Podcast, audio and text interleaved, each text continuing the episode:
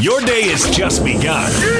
But for DJ and PK, they're just hitting their stride. It's time for all your headlines from the night in sports as DJ and PK tell you what's trending. Are you ready? Ready. On 97.5 1280 The Zone and The Zone Sports Network. Yeah. Hashtag Utah Jazz. I kind of put a little bit on myself for the eight second violation, and then they come down and hit a three, and that really changed the entire the entire game. That sequence right there. So there's little things that we can control and fix, but at the end of the day, we're not overreacting. Uh, it's one game. Um, we gotta go back out and get ready for game two.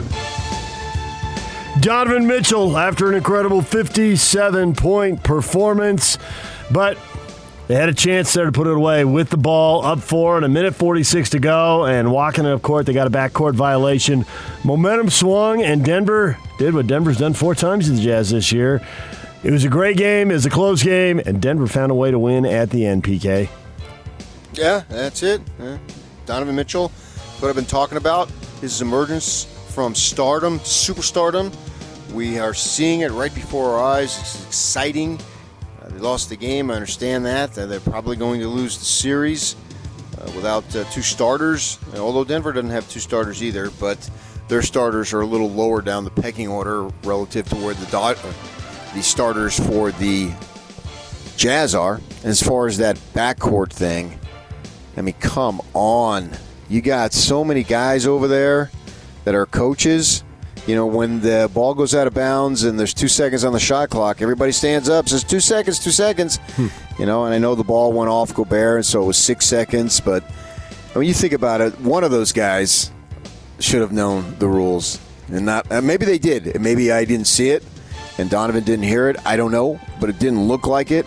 I mean, with all those assistant coaches and head coach, I mean, the way- the way I look at it, man, they got more guys on the payroll than the Corleone family had. Ah, everything's a Godfather.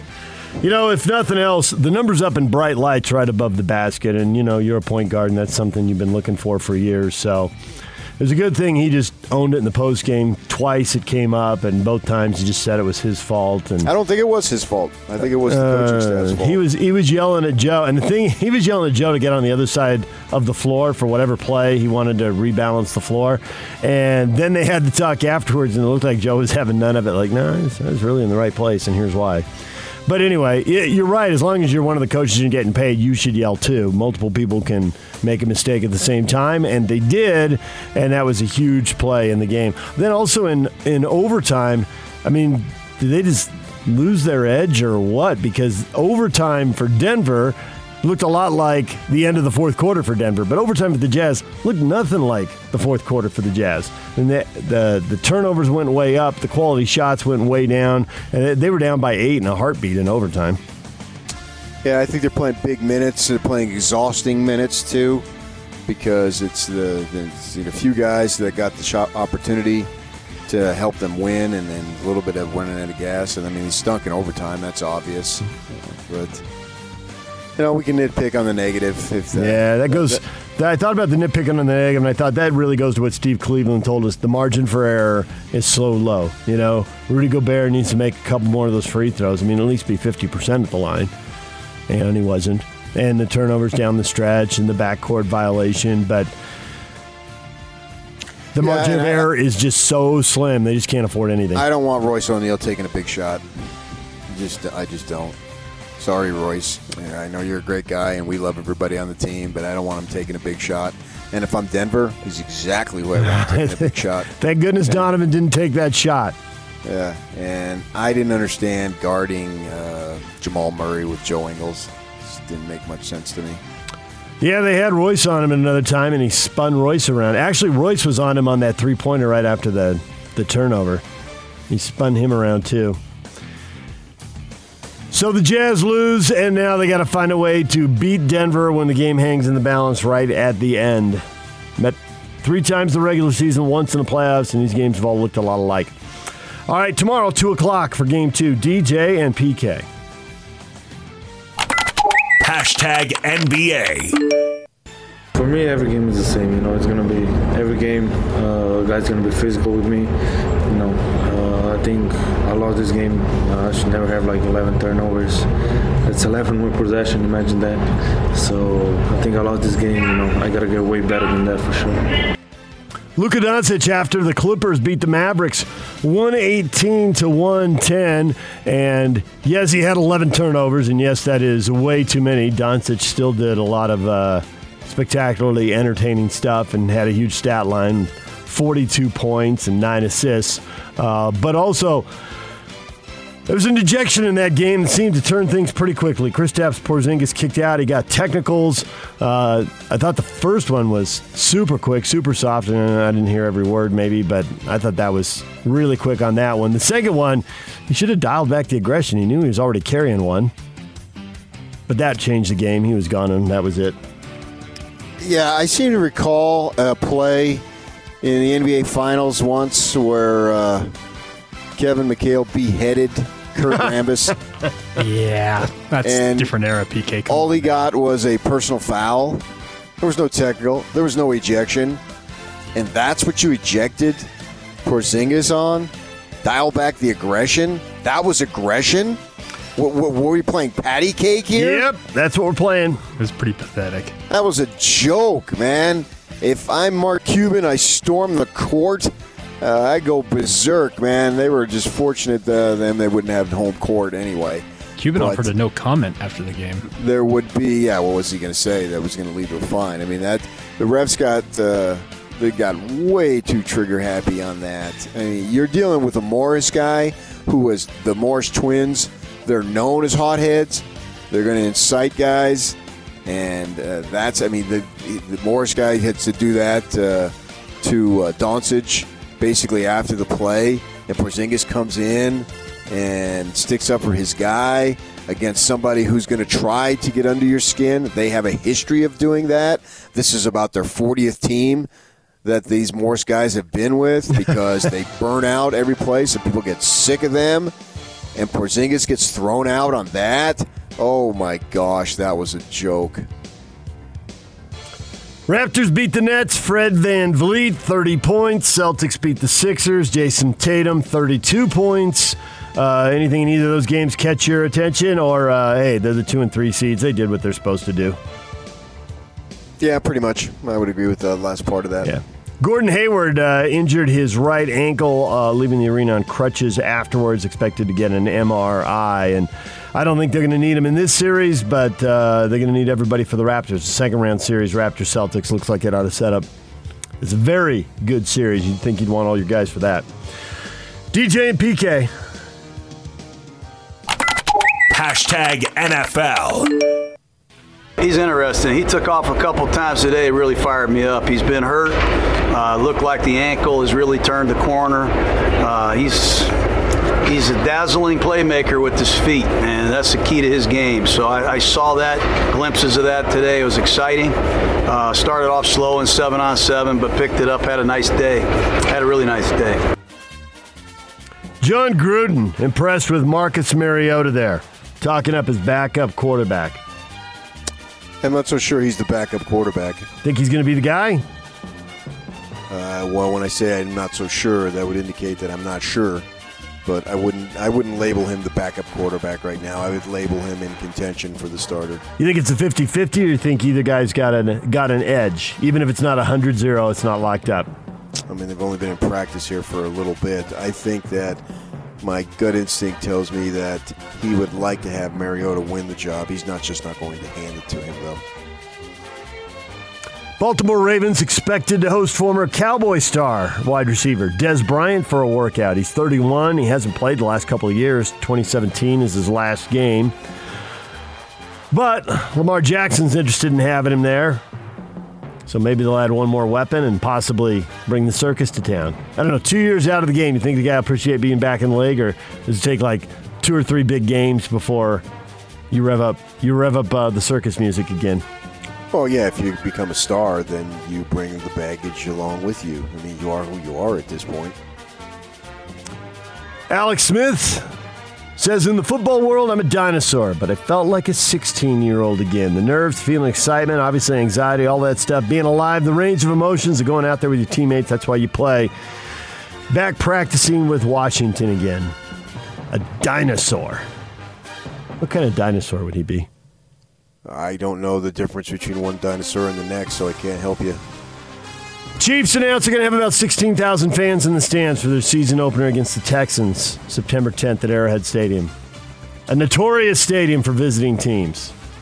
You like the difference between famous and infamous, right? Infamous for the road team, but famous for the home team. Yeah, I, I mean, I told you what in June that I thought the NFL was going to try to get uh, ten to fifteen thousand fans in their games.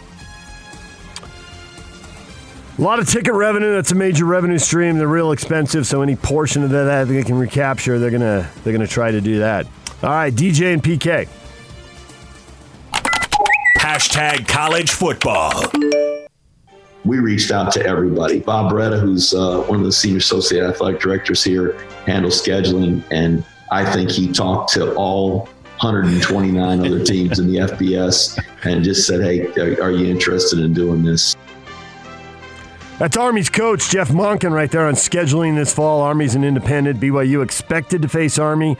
West Point, September 19th, according to reports. Jay Drew, Deseret News, is reporting the Black Knights will make a return trip to Provo in the future as part of a uh, home and home series agreement.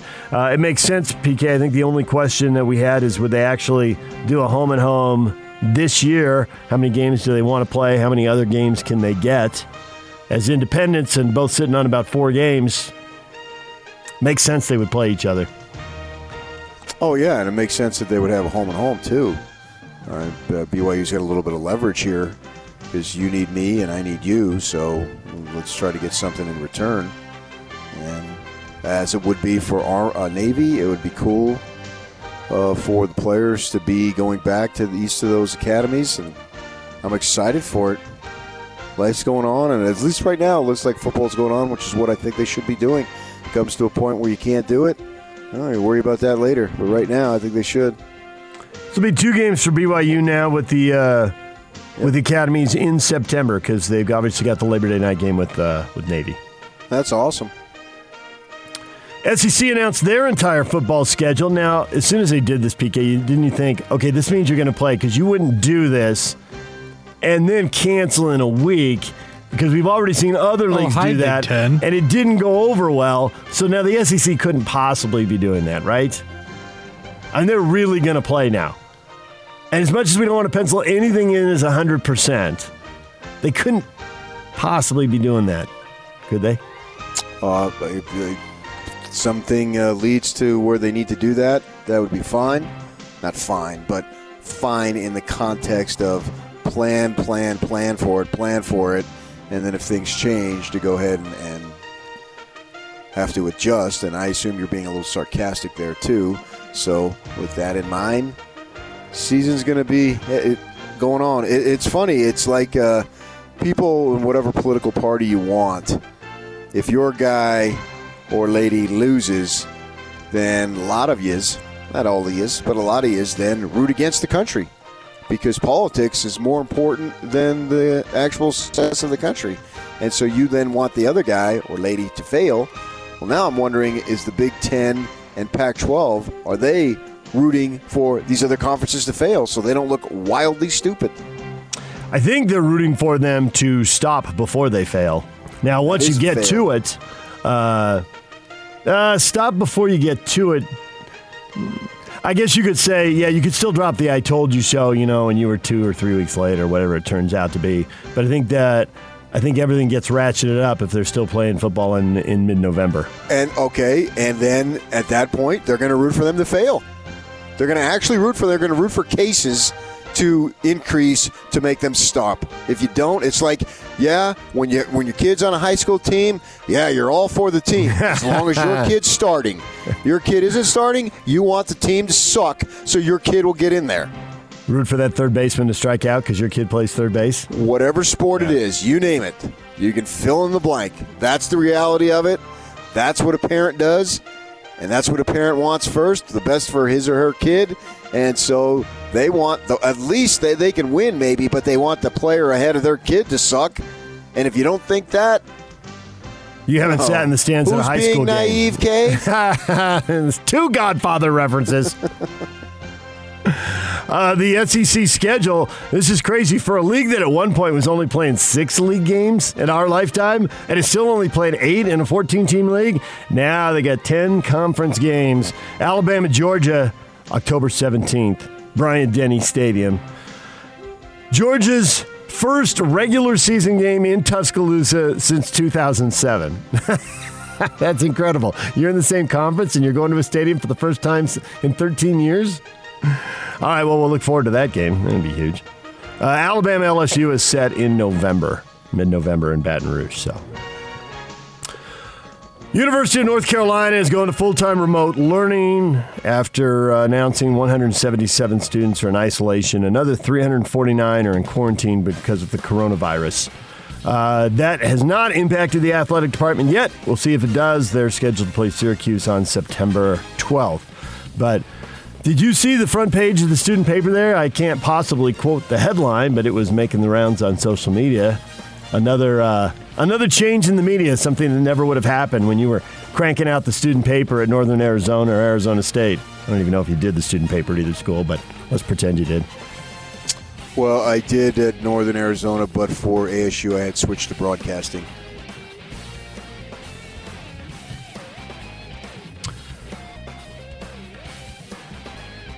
More public backlash with the Big Ten and reports that uh, a couple people don't even aren't even sure they took a vote. And it's funny because I was sitting there looking at the states and just going on that whole red state, blue state.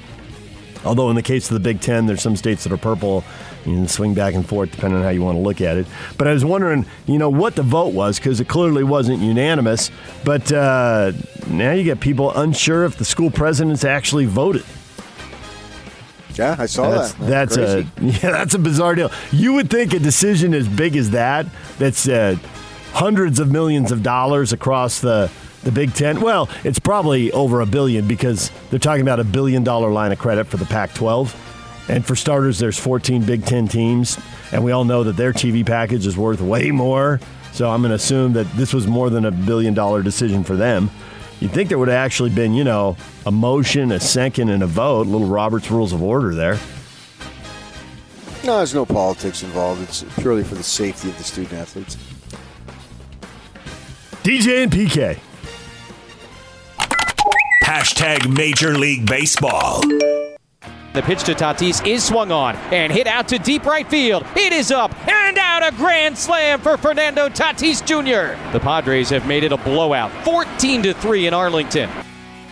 14-4 the final, although the Rangers upset because that was a 3-0 pitch. He shouldn't have been swinging. He had a take sign. Youthful enthusiasm. PK just blew through that sign and crushed another home run. That's his first career grand slam.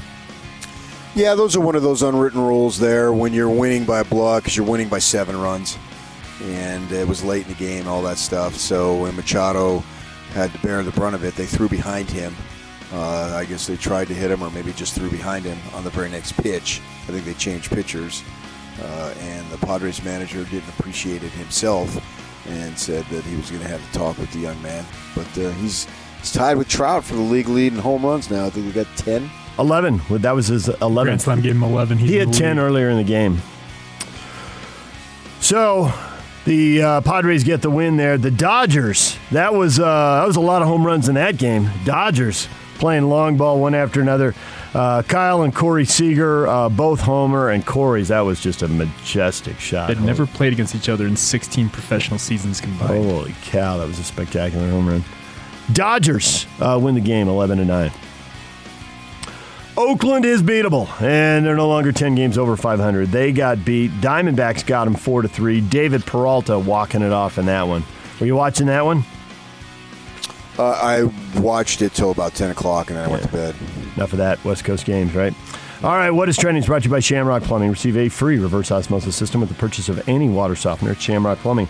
801 295 1690. That's Shamrock Plumbing. All right, coming up this morning, Shane Young, NBA columnist and analyst for Forbes Sports at 8 o'clock. Ben Anderson, Utah Jazz writer, KSLSports.com on the playoff series. At 9 o'clock, DJ and PK, it's 97.5 and 1280 The Zone.